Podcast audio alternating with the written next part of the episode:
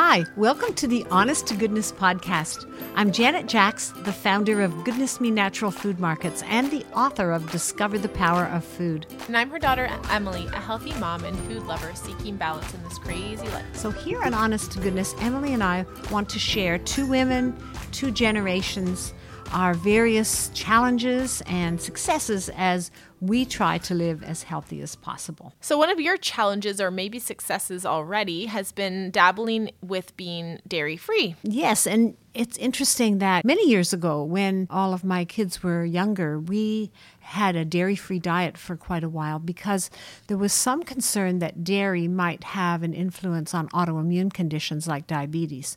But for a long time, I've been very comfortable having especially raw cheeses because they're easier to digest. But we decided to do a dairy free and egg free trial for two or three weeks. And faced with all of the other things that we already avoid, we don't eat gluten. We don't eat corn. We eat very few grains. We eat a low carb diet because your dad's type 1 diabetic and a low carb diet works well for that. It can be daunting. And yet I thought about about 10 years ago, a local naturopath, Carol Morley, brought out a book, Delicious Detox, which I pulled off my shelf.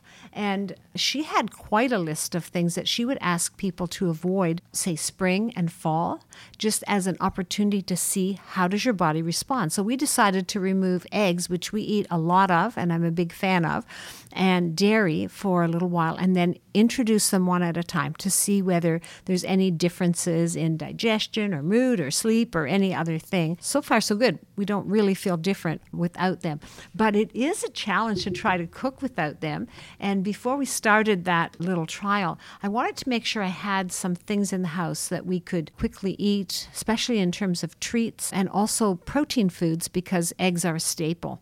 And so I made sure I made some things like chewy chocolate balls and we made fat bombs and I even made coconut milk panna cotta to see how that would turn out. It was okay. And then some of the things that were a challenge, I like to eat salmon patties because that's one way that we can get fish into our diet, but without the eggs, how do you bind them together? And I had some pretty good success using chia and flax. I already have chia in my salmon patties, but I upped that a bit and not turning them till they were well cooked on the one side, and they were okay. Another time I tried making almond flour pancakes without eggs and they were really falling apart. I didn't have good success with that. I need to work on that recipe a bit more.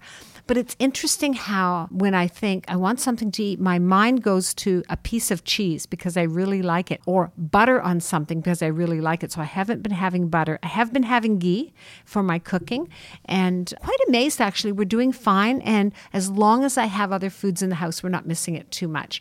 But I expect and I hope that when we reintroduce the eggs, especially, there will be no difference in how we feel because that one I really don't want to do without. Mm, we'll have to revisit this in a few weeks then. Now, thank goodness we're talking about this because I'm very happy to be talking about anything to do with the sun and even this very controversial hot topic and this very confusing topic on sunscreen and what's the best and do we use it? Do we use it every day? Do we use it some days?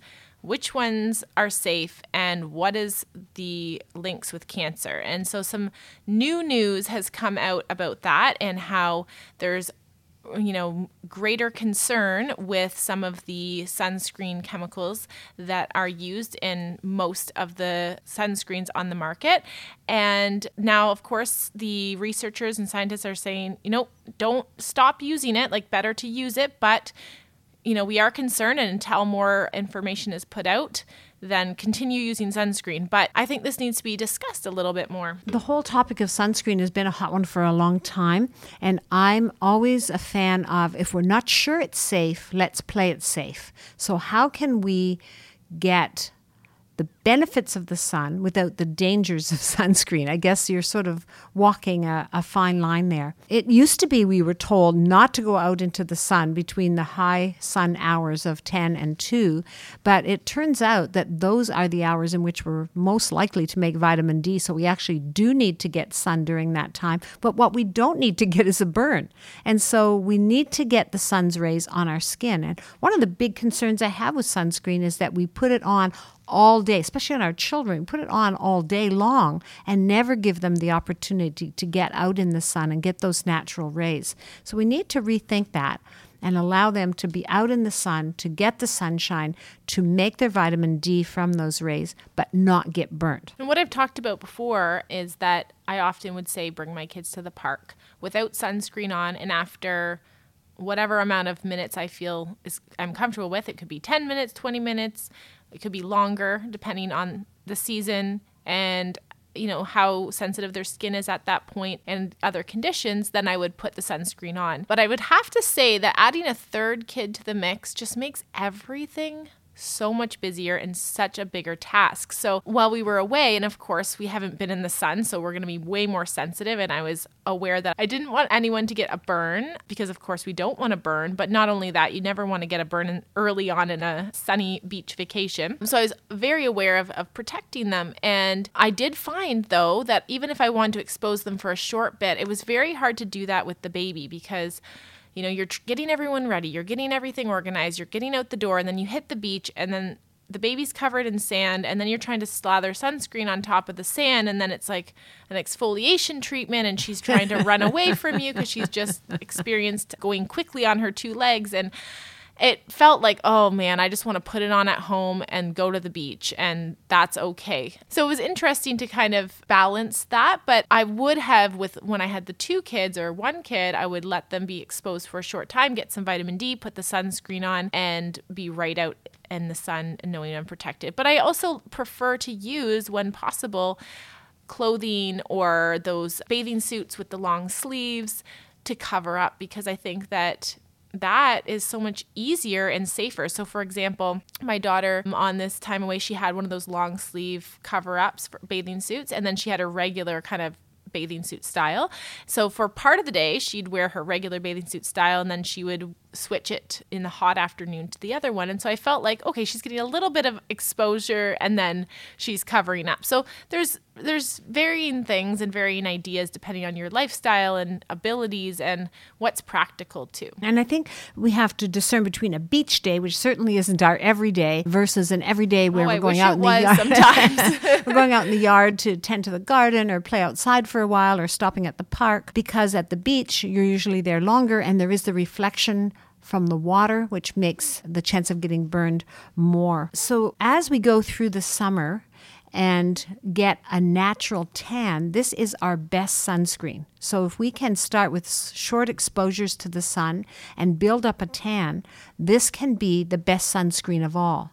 A second thing we need to think about as well is that when you have more antioxidants inside in your diet, in your nutrition, you are going to be more tolerant of the sun and you will not burn as quickly. And I think about, Emily, those summers that you taught riding lessons at a summer camp and you were outside all day, all summer, and I didn't want you slathering sunscreen all over you.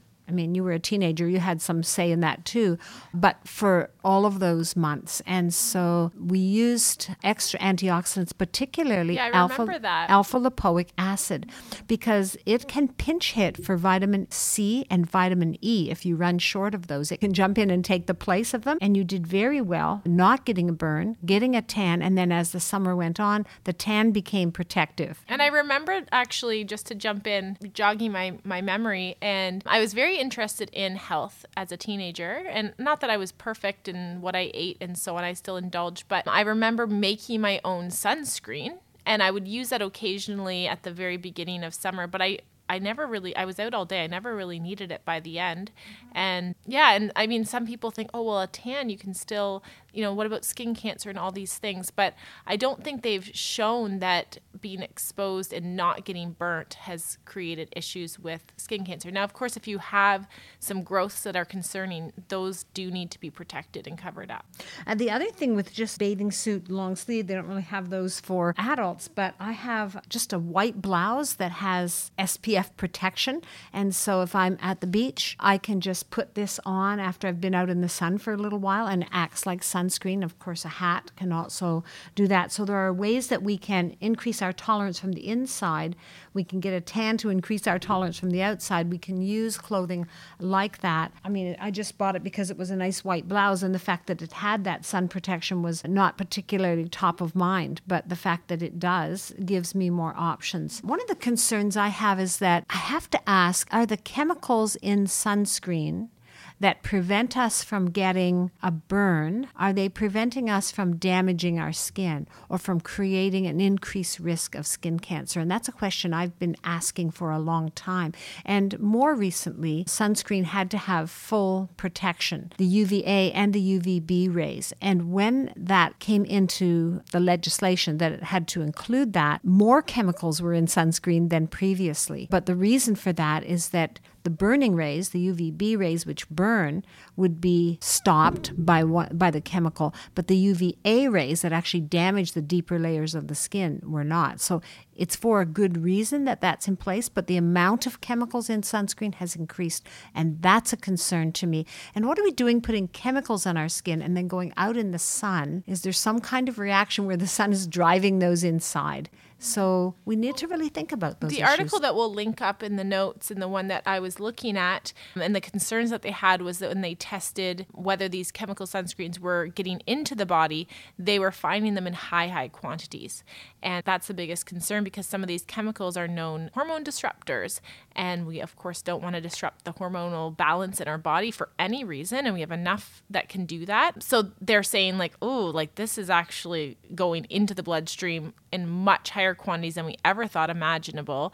And now we need to kind of face that. But they still are hesitant to recommend not using it, of course, because they can't have people going and getting sunburns.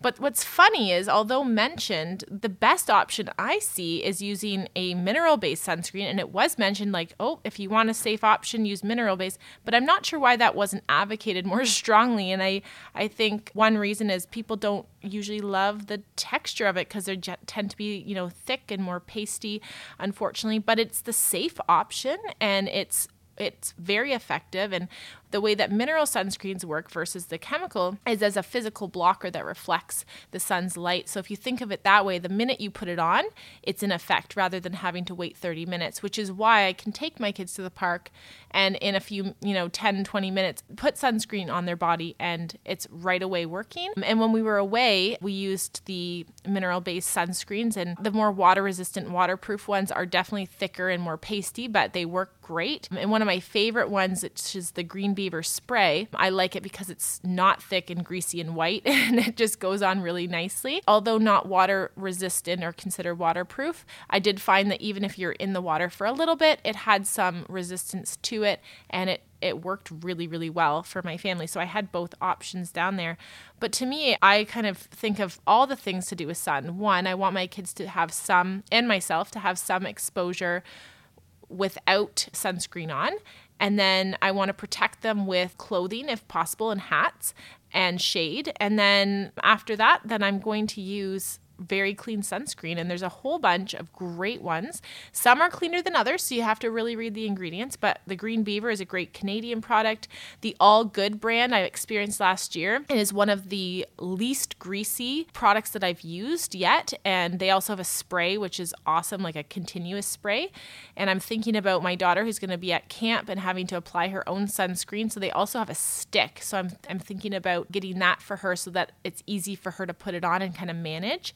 So yeah, I think like wow, we have these safe sunscreen options. Why are the chemical sunscreens even out there or uh, you know if they're getting into our, our bloodstream and and unsafe in any way. So why aren't there more red flags? I would ask. And when you say you had both options with you when you were away, what did you mean? Sorry, I had the water resistant or waterproof green beaver. So that was a thicker, kind of whiter paste. But it does resist water. You can see, like, I, you know, my kids would get out and they had beads of water rolling off them. And then I also had the spray, which isn't labeled as waterproof or water resistant because it didn't pass the tests that they had to get that label. But I would find I use that a lot on myself because I prefer the feeling of it. And even if I jumped in the pool and swam and then got out, I still found that I was protected and I didn't get a sunburn. So I had both options with me. Well, the sun is important, and we need to figure this out because it's a big concern. We feel that responsibility. We want to make a good decision, so we need to get ourselves fully informed so we can make the very best decision. So let's leave it there, and we'll be back with the second part of Honest to Goodness right after this break. This episode is brought to you by Whole Earth and Sea, supporters of bringing you new ideas in nutrition. So, Whole Earth and Sea's fermented greens is non GMO and vegan friendly while also containing fermented grasses, fruits, vegetables, and micronized medicinal mushrooms to support your active, healthy, and sustainable lifestyle. And by the way, my husband thinks this tastes fantastic and he wants us to make sure we keep that in the house all the time. So, we're almost done our current supply and I have to put it on my shopping list. The fermented greens provide six grams of organic plant protein per serving. So, this is not the whole protein that he needs for his breakfast, for example. But when he wants a snack or when he wants to add it to his breakfast, he's getting six grams of protein, plus, he's getting all of those antioxidants. It comes in two natural and organic flavors chocolate and tropical. And we've tried both, and he likes them both. There's also an unflavored option if that's more up your alley. If you're looking to experience the benefits of fermented foods in a convenient format, Whole Earth and Sea's Fermented Greens is for you. You can find this and many other quality Whole Earth and Sea products at any Goodness Me location or online at goodnessme.ca. Check it out and start getting the benefits. Welcome back to Honest to Goodness. In our second segment, we answer questions from listeners and we offer some advice from our experience. You can send your inquiries to questions at goodnessme.ca. What are our questions for today, Emily? We have a question from Olivia, and she asks Hi, Janet and Emily. Any suggestions to get out of a cooking rut? I've recently been feeling less creative in the kitchen, and I'm playing it safe with recipes I know I enjoy. Any suggestions on how I can feel excited about cooking again? Thank you. well, you know, when you cook every day for years and years, I'd like to add up how many meals I've cooked over the years. You can get into a rut. And I don't think there's anything wrong first of all, with having some certain recipes that you make regularly because they're fast, you know your family enjoys them, you don't have to think a lot about making them. But how, how do we get more enthusiasm? One of the things I've found is to take a new spice that you haven't used a lot or a spice that's been gathering dust in your cupboard and think about ways that you can use it. So, one example of that might be curry. And a curry can be bold and strong, or it can be very mild and not spicy. And you might find so a simple vegetable that you're making, instead of making it just with, you know, salt and butter and pepper, you could make it with a little curry. And that would just add a, a flavor difference without actually having to do much about it. So, for example, curried cauliflower, curried cabbage and onions, curried like stir fry, or if you're making even like a, a beef dish you can just instead of making it with your usual say tomato flavors or soup you could make it into a curried soup. It gives it color it gives it flavor and then it's just not that different in terms of ingredients but it's different in terms of flavor. But i also thought about getting a new ingredient that you haven't used. So, something that I have dabbled in in the past and more recently bought again was jicama. It's spelled J I C A M A, and just eating it raw. It's sort of sweet and crunchy. It's funny because I was thinking about this question and I was just thinking about food and the monotony of cooking every day. And it can feel tiresome because it's every day and we have to face it and we have to just do it. But then I was thinking about how lucky we are that in North America we can just pick any flavor or any type of food and we can just make it. And we have the resources to do that and how amazing that is. And we can make it and we can have control about what goes in food.